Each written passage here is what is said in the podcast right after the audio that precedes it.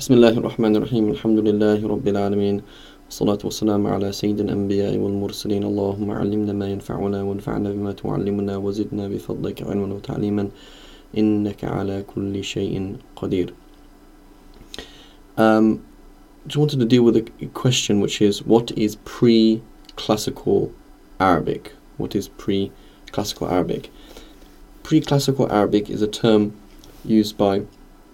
linguists and Orientalists to refer to uh, the Arabic that is not ancient or old Arabic, which is very very ancient, which is pre uh, pre uh, uh the Islamic era, many many centuries before that era, that era.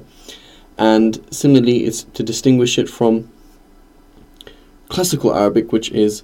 Arabic that kind of exists in the uh,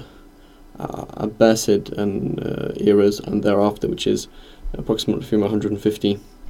uh, AH or Hijri. And so the significance, the religious significance of this um, cut-off point, or definition of what is what is classical Arabic, what is pre-classical Arabic, is that the fuqaha and the scholars of legal jurisprudence and the scholars of uh, tafsir and anybody who wants to understand the Quran, they have to look at the Quran and the Hadith, the teachings of the Prophet ﷺ, through the relevant linguistic lens that pertains to it. Okay, you have to look at it through the relevant linguistic lens. So what does that mean? It means that, for example, if I'm reading Shakespeare, I need to look at read Shakespeare not from, for example, modern English standpoint, but from not even what we call Middle English, but uh, from Shakespearean or Elizabethan English. We need to look at it in its linguistic context. And so, similarly, we find that ancient or old Arabic is basically is very different to uh, uh, pre-classical Arabic, and it's, it's, not something we need. To, the sources are very, very limited. It's not codified, and it's not relevant to us. And similarly, classical Arabic is is that little bit different, slightly different to pre-classic Arabic, and it's sufficiently different such that it would that uh, that not taking consideration and not observing these differences would lead to a misunderstanding of the primary text of Islam. And so the grammarians they, they said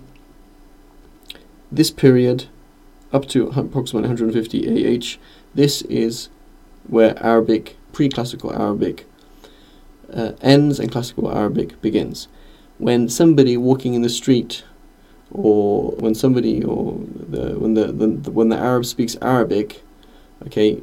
in that early period, he is a walking representation of what pre-classical Arabic is. Thereafter, it's not, and so we find that mufassirin, the scholars of tafsir, and the fuqaha, uh, they're always going back to the linguistic and grammatical, grammatical usages of the early poets and the early uh, uh, the early Arabs of that era, because those are the people who naturally spoke and used pre-classical Arabic, and not those those scholars who came after who used classical or you know by a fortiori those people who are using modern Arabic or colloquial Arabic. And so this is a term pre-classical Arabic, and so when we're studying Arabic grammar,